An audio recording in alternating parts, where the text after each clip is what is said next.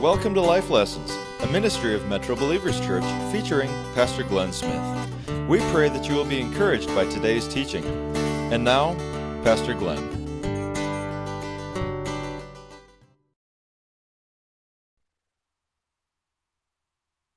Delighted that you are here and honored that you have come our way. Just want to make a couple of quick announcements about the upcoming events. Next Sunday, a week from today, right after the service, up at the far corner of this building, we are having our next level classes beginning. There'll be three of them. Um, we will actually be serving lunch. We have child care available.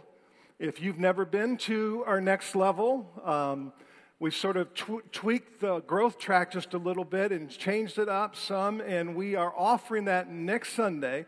Let's have the ushers come forward and begin to pass out our clipboards. Once again, this, if you have been kicking the tires for a while about Metro Believers Church, or you've been coming and you feel like this is home, um, we really would love to have you come next Sunday. I'll be teaching the class about our vision, our values, our strategy, our structure and our systems and who we are, what our call is, what our vision is, and so on and so forth. It's from 12 to 2. We'll get you out on time, I promise. So please sign up. Come next week. Uh, we're in the seventh week of our series called The Story. How many of you have been enjoying reading through the Bible together? Wonderful. Um, this is where our, our, sort of our children and our teens and, and our, our adults are all on the same page throughout every single week. And uh, we just are so thrilled that you're here and that you're walking through this. And we're also thrilled that we have our live stream audience viewing in today. Let's give them a hand. We're so glad that you're here. It's sort of an extended campus of Metro Believers Church. Two weeks ago, we had 750 households watching on Sunday morning all around the globe. Come on, let's give it up for that. Tell a friend. If you're in the city, come to church. Don't just sit and watch your TV. Come here, all right? We need you. You need us. But if you're homesick, we're glad you have this opportunity to come and join with us together. Amen. So during this series, during this series, uh, did you bring those clipboards up? Yeah, you did. Okay. During this series, we're taking time to hear um, each of our stories. And um, it blew me away when I first announced that we were going to do the story, and we wanted to hear your story, and we wanted to hear actually your testimony. And we put the clipboards out, and we had people sign up through October for every Sunday that we're doing in the story. And uh, we still have some room. If you're out there and you're saying, man, I wished I'd have gotten in, we still have some room. So the sign up sheet is back there on the info center. You can go back there and sign up, and we'll fit you in somewhere between um, the beginning and the end, okay, of our story experience. And so today we have uh, another person coming to share their story. Um, and let's give it up for Allie Kennison. And uh,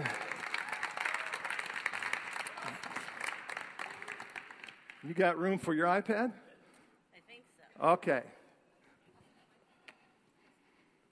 I'm sorry, the mic, yep.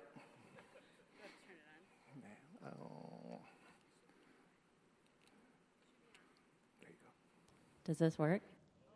Okay. okay, well, I'm Allie Kennison. I've been going here for about a year now, and um, there's a whole lot to my story. It was really hard to cut down to five minutes, so I'm going to do my best. um, all right, so it starts back when I was a child. Um, I was born in Madison in an atheist home, actually and my parents were separated since I was one. Both my parents were alcoholics, and my living situation wasn't very good.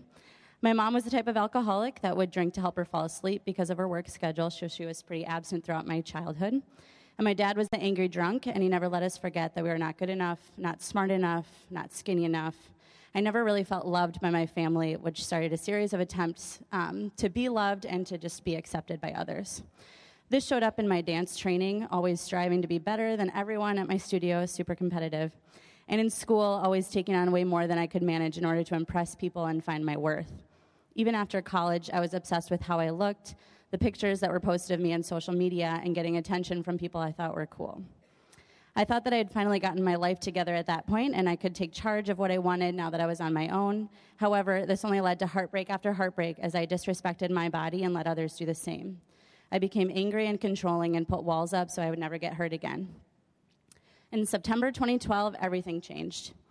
My dad ended up in the hospital after having two strokes and a heart attack without us even knowing about it, and my grandma's health was deteriorating, at the same time. And within that same month, we also learned that my mom had a cancerous mass in her pelvis. I have no idea how my sister and I managed to work full time and juggle our schedules between three sick family members, but somehow we got through it. And no matter what mistakes my parents had made, we had to forget our past, cling together, and just get through this. So, my sister, my mom, and I prepared for my mom's chemo schedule and set up all of our sessions. I remember literally crying through almost every second of every day. I made my bed and cried. I cried in the shower. I cried watching TV. I cried at work. I cried with my friends. For the first time in my life, and with truly nothing left of me, I prayed, and I really meant it. I shouted out loud, and I prayed that the doctors would have just made a mistake and tell us that everything was just going to be okay. I didn't know who I was praying to, but I thought I had to give it a shot because I just had no other option. So my mom went through surgery to remove the mass, and we set up her first follow up appointment. My sister went with my mom and called me when they were done. She told me that the doctors had made a mistake and were wrong in their initial diagnosis. The tumor ended up just being precancerous, and they removed it with the surgery, and she was cancer free and would not need chemo. Yeah, crazy. I almost pulled the car over. I was driving, and I almost just pulled it over and cried. Exactly what I had prayed for had come true. So I knew that someone must have heard my prayers. For a couple weeks, I was back to crying. I cried making my bed. I cried in the shower. I cried with my friends. I cried at work. But this time they were overjoyed tears. After this, I had to find out, find out what this God thing was all about. A new friend of mine told me about her community group on Wednesday nights, and I decided I should start coming. Coincidentally, my friend also forgot to tell me that this was church related. And when I showed up on the first day, they're all singing songs about Jesus, so I felt very awkward. But I thought they were kind of weird, but I wanted to give them a shot. Um, it, was really overwhelming for me to try and wrap my head around a God floating up in the sky. It was just fake magic, as my dad had always said. Um, but when I felt like I was able to accept that maybe there was a God, I had to start learning about this Jesus guy. I mean, a guy that died and came back to life. Like, how am I supposed to wrap my brain around that? I don't know. But another new friend of mine invited me to join the Alpha program at a church in Waunakee to learn about Jesus and start from scratch. Um, then it was time for me to start reading the Bible. And it sounded quite miserable to me at first, but I gave it a chance. And I really had no choice to accept all of these things because I couldn't deny everything that had happened to me and all that God had done for me. Slowly but surely, God used others to help me understand and piece all of this together. As I started reading the Bible, I really could not believe what was in that book. After all these years of searching and after so many letdowns and reaching for the wrong things to help me feel fulfilled or prove a point, it was truly a miracle to feel like someone actually loved me, me called stupid, fat, depressed, not good enough, mistake after mistake, heartache after heartache. How could anyone love me, and what was that even like? Surprisingly, reading the Bible for the first time made me think it was just written directly to me, piercing my heart in so many ways. Reading Romans really helped me learn how God truly felt about me. In uh, Romans 5, 6 through 8, it says, You see, at just the right time when we were still powerless, Christ died for the ungodly. Very rarely will anyone die for a righteous person, though for a good person, someone might possibly dare to die. But God demonstrates his own love for us in this. While we were still sinners, Christ died for us. I was baptized in 2014 as a commitment to follow God and to live my life as his new creation. And I was baptized again last Sunday with my fiance to, to commit to a God centered marriage, which is a huge redemption from so many past broken relationships. My journey to finding a God who was waiting for me to come to him was, is one that shows that God was pursuing and protecting me all along. Despite my circumstances and despite my mistakes, he still loved me and he helped me forgive others and powerfully restore relationships with my family.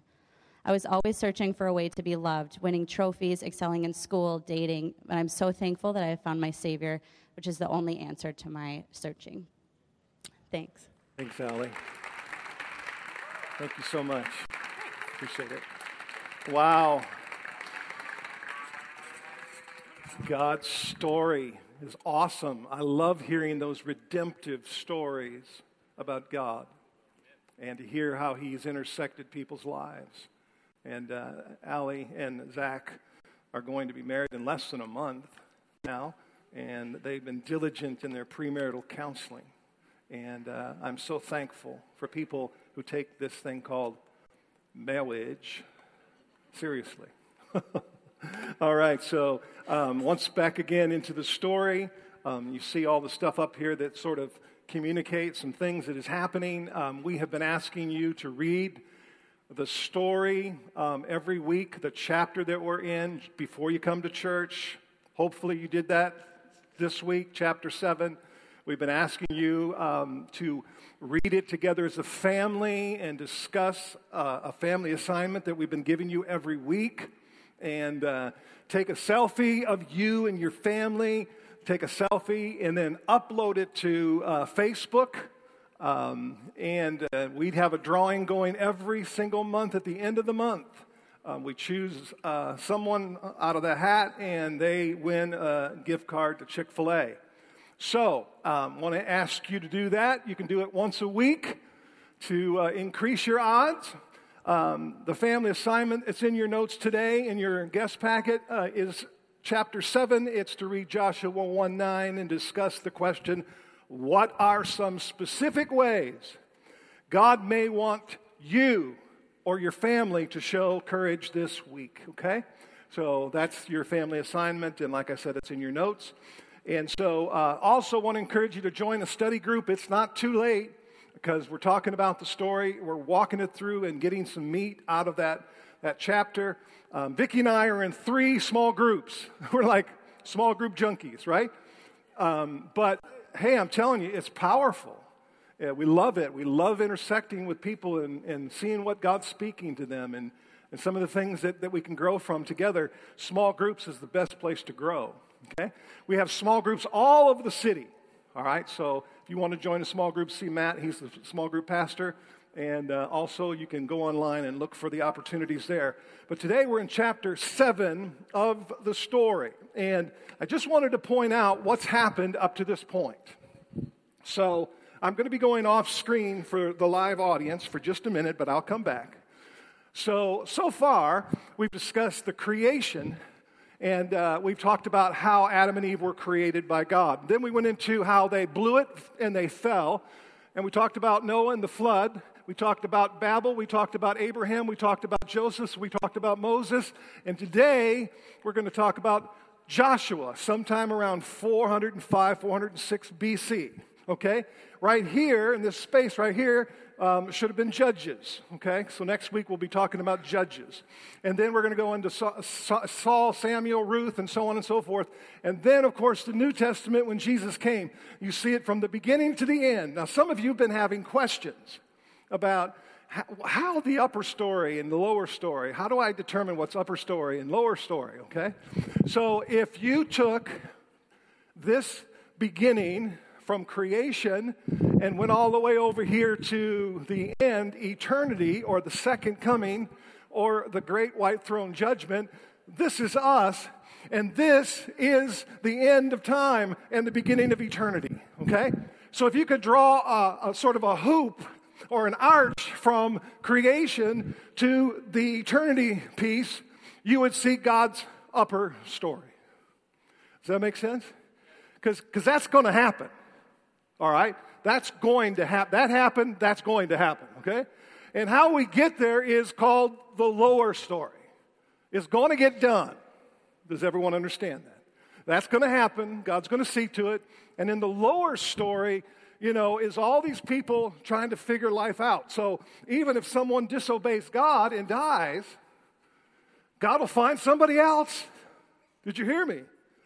God will find, that's why each one of us need to realize that we have a chance to participate in God's story, to be one of his characters in God's story, and do what God's called us to do, and not have to have him pick somebody else because we were disobedient and unwilling to follow him and to live our lives in godly ways and fulfill our mission. So, this lower story stuff is really, really interesting. And it's not just history, it's our lives as well. Amen? How many of you glad for that? so, as we turn the page from chapter 6 into chapter 7. We actually will enter the most, as far as I'm concerned, one of the most exciting books in the Bible, the book of Joshua. It's an incredible book. This Old Testament book is in the Bible, I believe, to teach us that our best days are ahead. I said, Our best days are ahead. Come on. And uh, because I'll tell you what, as far as Joshua and the folks in the Old Testament that had been sort of, you know, wandering around in the wilderness, uh, they, did, they didn't see any good days ahead, say. And some of you feel like that right now. And uh, chapter 6 is interesting. Uh, Dan taught that week, a couple weeks ago. And if you weren't here, please listen to that. But chapter 6 was all about wandering in the wilderness and, and walking in circles. And uh, some of you today maybe actually feel that way. You've been, you feel like you're wandering in the wilderness. You feel like you're walking in circles. Uh, and, and maybe, maybe you feel like life has dealt you a pretty difficult and bad hand. But the book of Joshua, I believe, introduces us to a seven year period of history. It shows us how the children of Israel were brought out of the wilderness and into Everyone say it together the promised land. All right? Let's all say that. The promised land. Wow. Remember the land that flowed with milk and honey, and the grapes were as big as pomegranates, and wow. I mean, remember, remember when they were supposed to go in and spy out the land, and they did, and 12 of them went, 10 come back and said that we can't, and two said we can. They decided to believe in the can't, and they stayed in the wilderness for 40 years. Everyone say 40 years. That's a long time. Some of us complain at four days or 40 days. These dudes were walking around in, for 40 years in the wilderness, and uh, they, they, they had not experienced the promised land that was promised God told Moses, He said, You go in, I want you to pick 12 leaders from each tribe, and I want you to send them out to the land I'm giving you. It was rigged. They were just supposed to go in and say, Yep, let's get to it. And they didn't. And they wandered, they suffered as a result of it. And I don't know about you, but I believe that every single one of us have a promised land. Now, think about that for just a minute. Because it's not just the history that we're reading today, this is you. This is me. I believe that every single one of us have a promised land. We have a land that flows with milk and honey. We have a place that God wants to take us to experience His abundant grace and power. And I believe that it's sometimes it's, you have to fight some giants along the way to get there and experience it. And like Dave was talking about today, Sometimes we don't want that. We don't want to deal with that. We just want everything easy in life. But that's not the way life is. Every single one of us have a promised land. Did you? I believe that this church has a promised land. I believe that we have a mission. We have a destiny. We have a place that God has called us to and to fulfill here in this city. I believe that. And I have a dream that every single one of us at Metro Believers Church would experience our promised land. I have a dream that this church, Metro Believers Church, would fulfill its destiny far after I'm gone and experience its promised land. I have a dream that, that injustice and racial inequality would be a thing of the past in this city, in this country. I have a dream. I know I sound like Martin Luther King. That's right.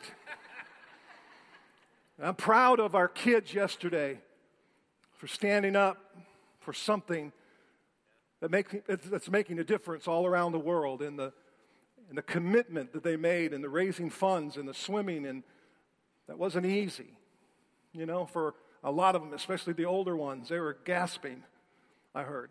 And they did something, right?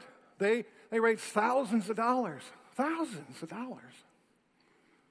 Proud of, proud of them, proud of our church for being involved. Pr- proud of Lance and Lisa and Yola for, for sponsoring that event with their resources and then jumping into, you know, providing lunches for 230 people. Come on, let's give them a hand.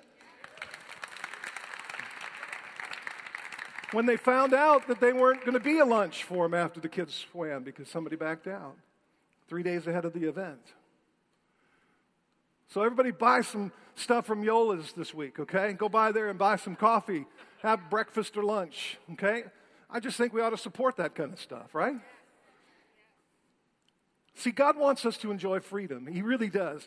He wants His people to enjoy freedom. He wants those people trapped in sex trafficking all around the globe, not just in, in, in you know, Japan or, or Asia or, or you know, uh, Ghana or Africa or what, whatever. He, he wants, there's people right here in this city that are caught up in sex trafficking. And IJM is uh, International Justice Mission is a powerful organization. And we're loving supporting that group and their integrity. Which brings us back to Joshua and the, and, the, and the giants and the things that he had to deal with and fight. Here's the deal God granted Joshua incredible favor. As for these seven years that Joshua was moving throughout the land, God caused them to basically be unstoppable. I mean, they were, they were, they were kicking butt and taking names, if you know what I mean. They, I know, I know, I don't say things like normal preachers, but I'm not a normal preacher. you can say that again. and for these seven years, they were unstoppable. They were, they defeated more than 30 kings. I want you to think of this. They, they engaged and were victorious in over 20 battles. Some of you know the path wasn't easy. They, they reclaimed, you know, their inheritance. They, they, they, they actually took over 10,000 square miles of land. Unbelievable. They had seven years of unbridled success. They were outnumbered, but they were never underpowered. And some of you may feel outnumbered, but you're not underpowered. They were, they were actually under equipped in many cases, but they were never overwhelmed. They were the unlikely, unquestionable conquerors of some of the most barbaric armies in history, kind of kind of like the, the equivalent of ISIS. They would chop off your head in a New York minute. If it was the prize fight, it would have been canceled in the first round. It would have been called. it was scarcely a contest because of God's favor. And for those seven years, the, the Hebrew children, they, they were absolutely a force to be reckoned with. Not because they were perfect, because the Bible never glosses over our tainted history. Don't you love that about the Bible? It doesn't tell you just the good things, it tells you the bad things, it tells you everything. I mean, Abraham had too many wives. Jacob told too many lies. Esau sold his birthright. Joseph's brother sold him. uh, Moses struck the rock, couldn't go into the promised land because of it. And I could go on and on and on and talk about all of God's champions that are listed in Scripture, how they missed God and disobeyed Him. He ab- absolutely disobeyed Him. And I love it that God actually shows us in the Scripture all these different things, but not these seven years. These seven years were just absolutely incredible. I like to call them the glory days. They were the glory days. Now, this wasn't always the case with the Hebrew children because you know that. Oftentimes, the Hebrew children were like the kid in the corner with a black eye. You know, they were getting beat up on and taken cap- captive. Now, it was somewhere around the 1400, like I said, BC, after the children of Israel had wandered in the wilderness for 40 years. And God spoke to Moses' protege, Joshua, and he listened. Everyone say he listened. He listened.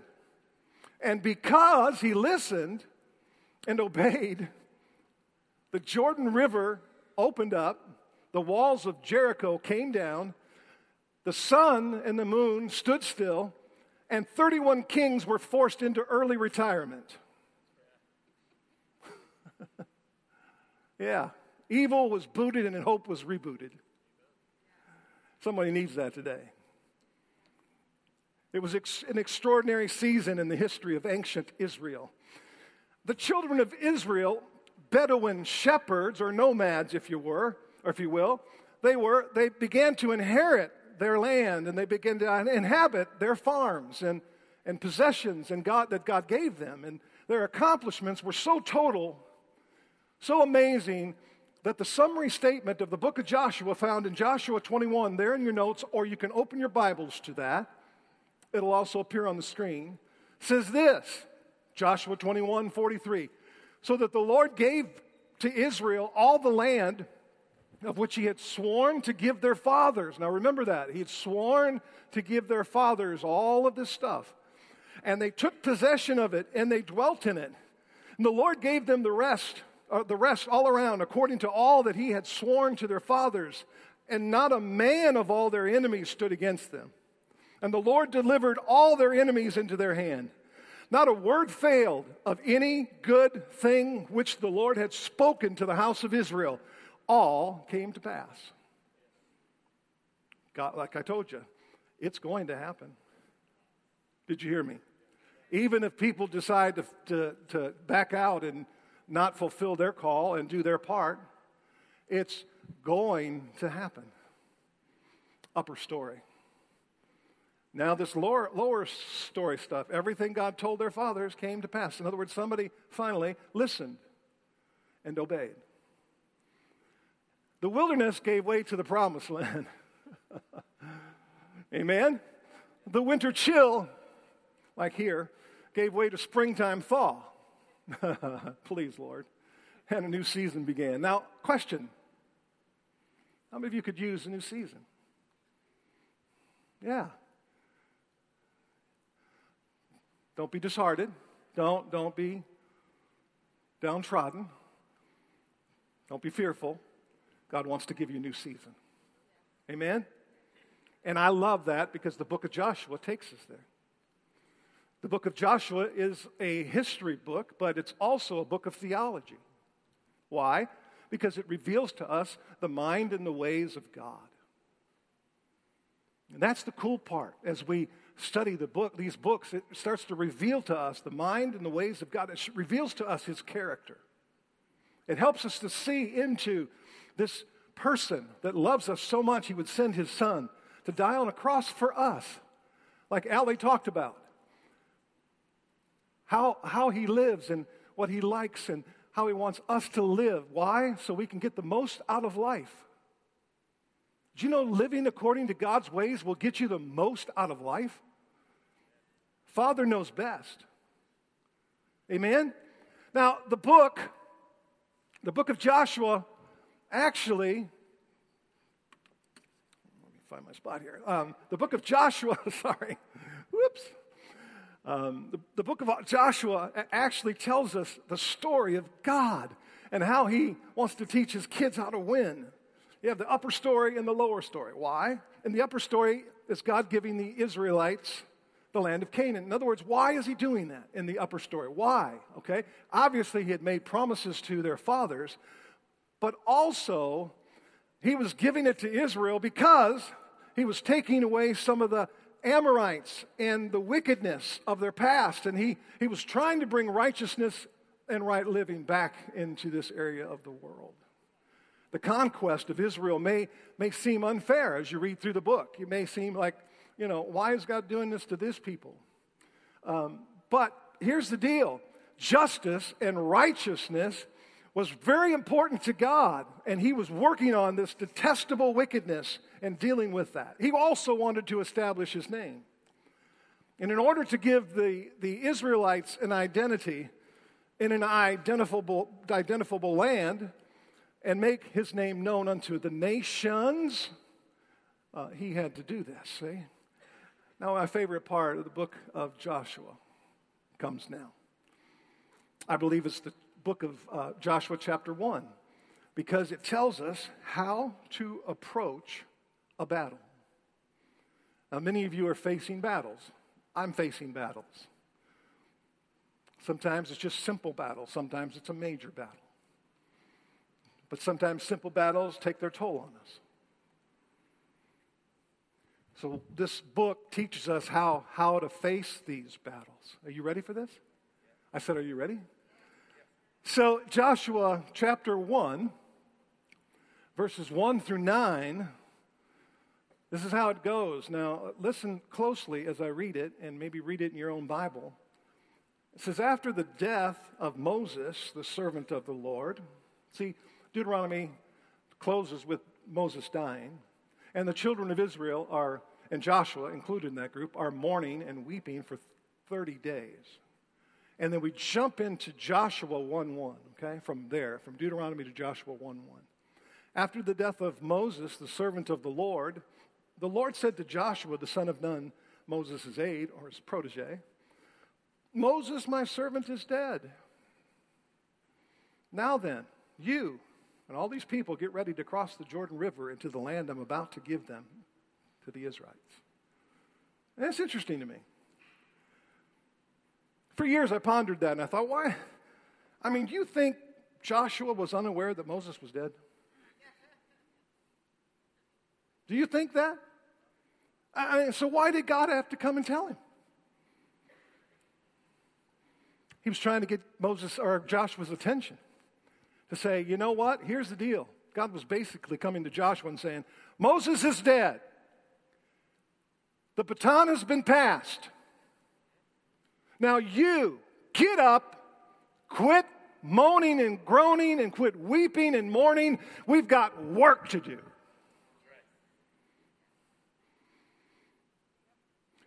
Notice in the text, it says, Now you and all these people. Question for you What's God saying to you about your life? About the things that have happened to you along the way? Joshua was close to Moses, and he's dead. He's probably feeling pretty lonely right now, you know? Pretty abandoned, pretty fearful. What in the world are we going to do now? Under his leadership, we wandered for 40 years. Now we're going to wander another 40? So God comes on the scene and says, Now it's time for you. And I'm going to say that to you today. Now it's time for you to get up and to get moving. Why? Because God's saying we have work to do. We have work to do. Amen? This church has work to do. Your life has work to do. Your friends need help. Your family, the people you work with, they need to hear the gospel. They need to see the light of Christ inside of you. See, the baton has been passed. We're not here just to take up space. We're here to make a difference.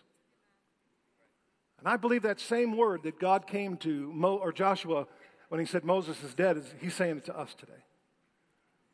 I wrestled with this all week, just the whole, you, get up, get moving. One of life's most persistent and powerful enemies is the past. Many of you are so messed up from the past. You're locked up.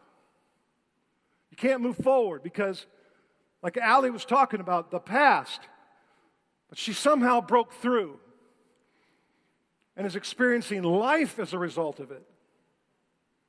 And that's what God's saying to us today. We've all struggled with failures in the past. We've all made mistakes. We've all sinned. We've all fallen short of the glory of God. We all have this continuing negative influence in our lives. But Joshua had to let go of the past, and so do we. Listen, the past is a thief. It will rob you, it will steal from you, it will take away your future. The past is a bully. It'll bully you around and, and push you into, you know, a, a corner somewhere so you can't achieve anything. The past will make you a victim anew. It'll keep reminding you of your foolishness or someone else's foolishness on your behalf. It'll make you a victim. We're not a victim, we're a victor. The past is a leech. It'll literally suck the life out of you. It'll pull the life of God out of you if you let it. The, the devil doesn't play fair. So it's important for all of us to realize that our present and our future will be determined by how we handle the past. When you're stuck in the past, you die a little more every single day of your life. And forgetting the past is not, it's not a feeling, it's a choice. Did you hear me? You, you make a choice. I am not going to be defined by my past. I am not going to allow the enemy to lock me up and hold me back any longer. Now let's read the rest of the chapter. I will give you every place where you set your foot.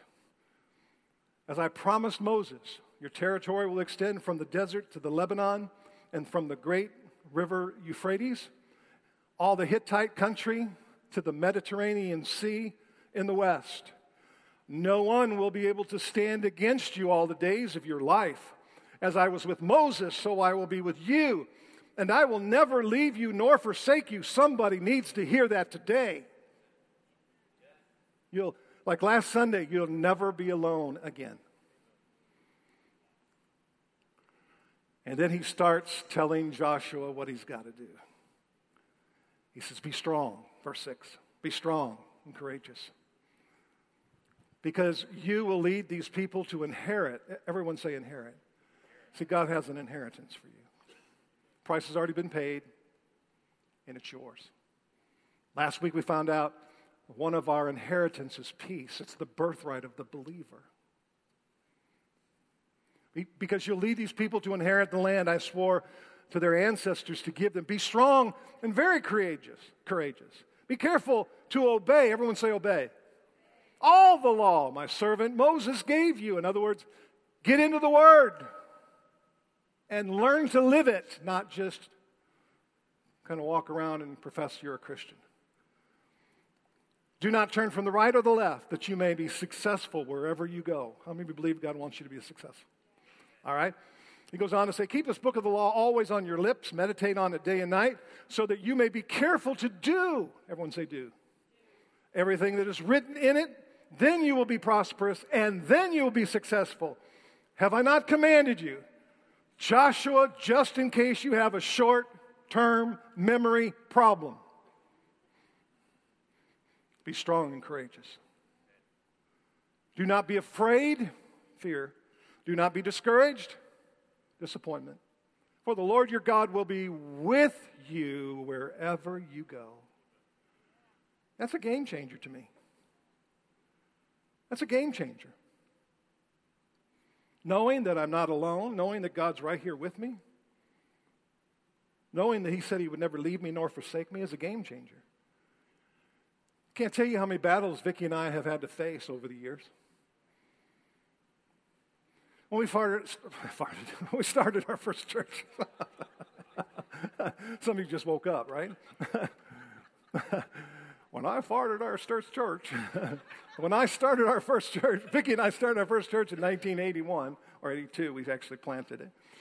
Um, it was it was a battle. It was a battle, yeah.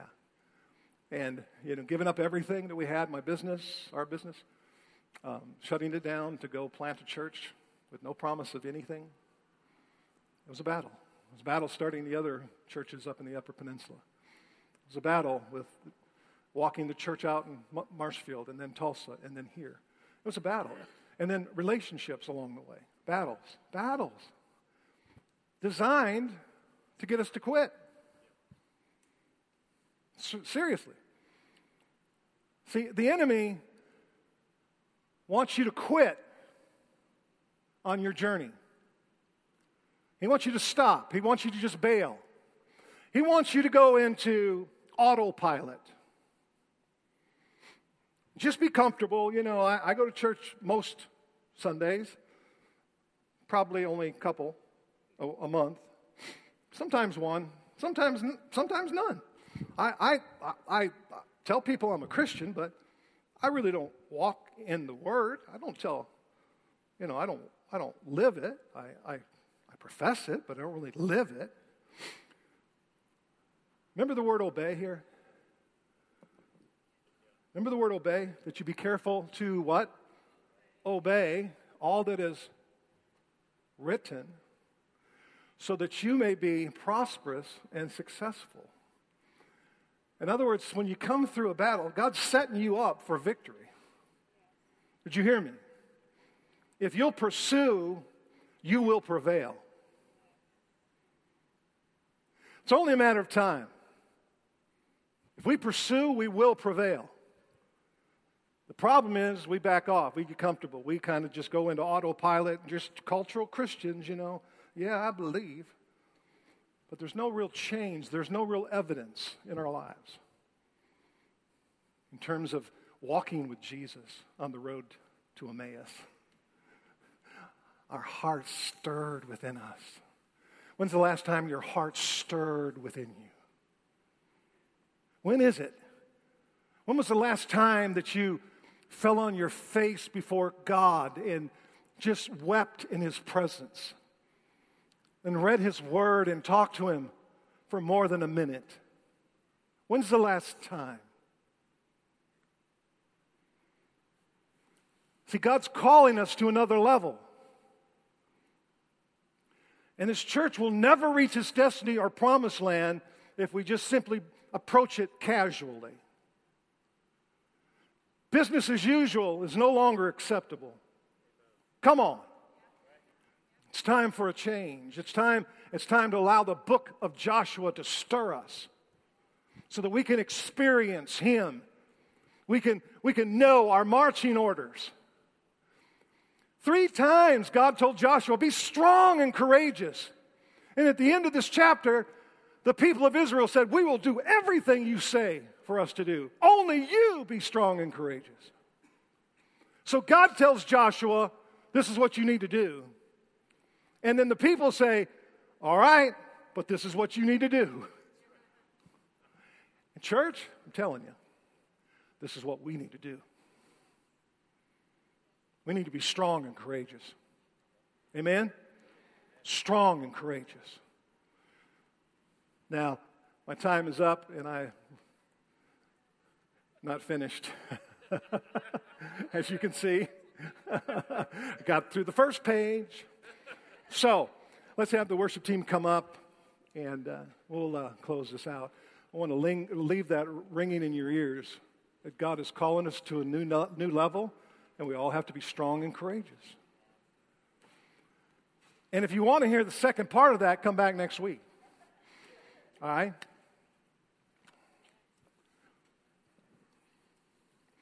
Told you this is one of my favorite books. Let's stand together if we could.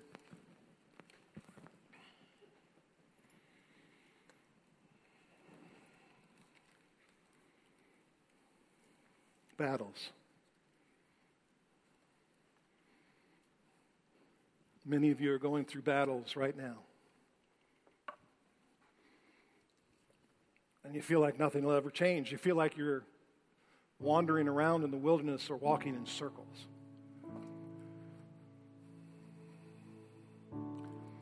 What if Joshua had bought that lie?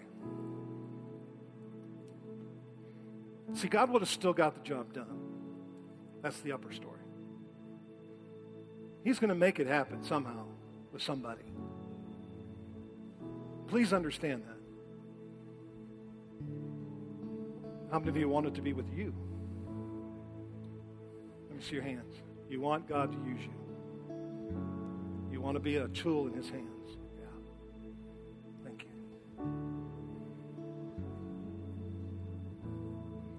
Well, that means some changes are necessary. And if we're going to fulfill that, God's going to have to do a work on the inside of us. How many of you are willing for that to happen? See your.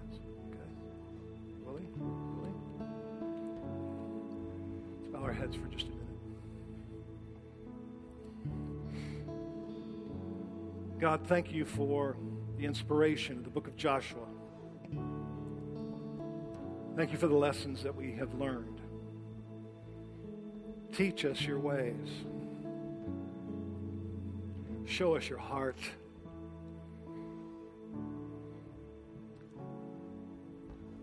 God, even though on the timeline of history, this is us over to our far right,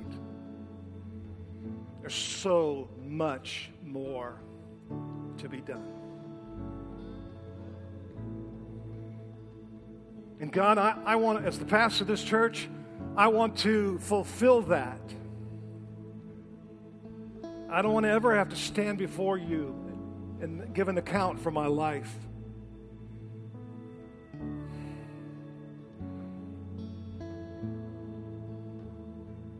And not have fulfilled what you've called me to do in this church and its people. God, I can only say so much. You, Holy Spirit, have to take it and move into the people's lives in this place today and at home. And write on the heart of people with the pen of the ready writer.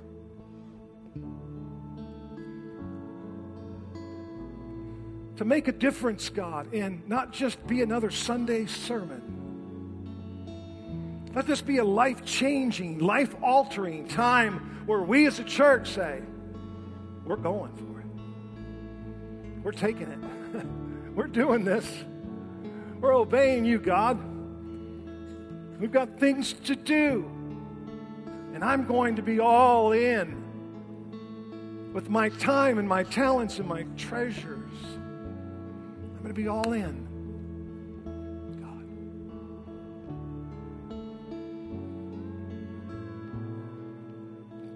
If you're here this morning and you say, "Yeah, I've got," I, you're talking to me today. Pray for me. I want, I want to make those changes. Would you lift up your hand so I can pray for you? God bless you. All over the place. Thank you for your honesty, Lord. Thank you for moving on people's hearts. Thank you, God, for making it real. Those hands represent hearts open, hungry, desirable wanting more. So, God, would you do a work in each of our lives? Would you do a work in this church? Would you help us to become a praying church? One who understands that the sacrifice of time will pay eternal dividends. To pray to come together and pray and to seek your face. Unite our hearts together for the sake of your kingdom. God, we want more. We want you. In Jesus' name. Just take a few minutes and worship.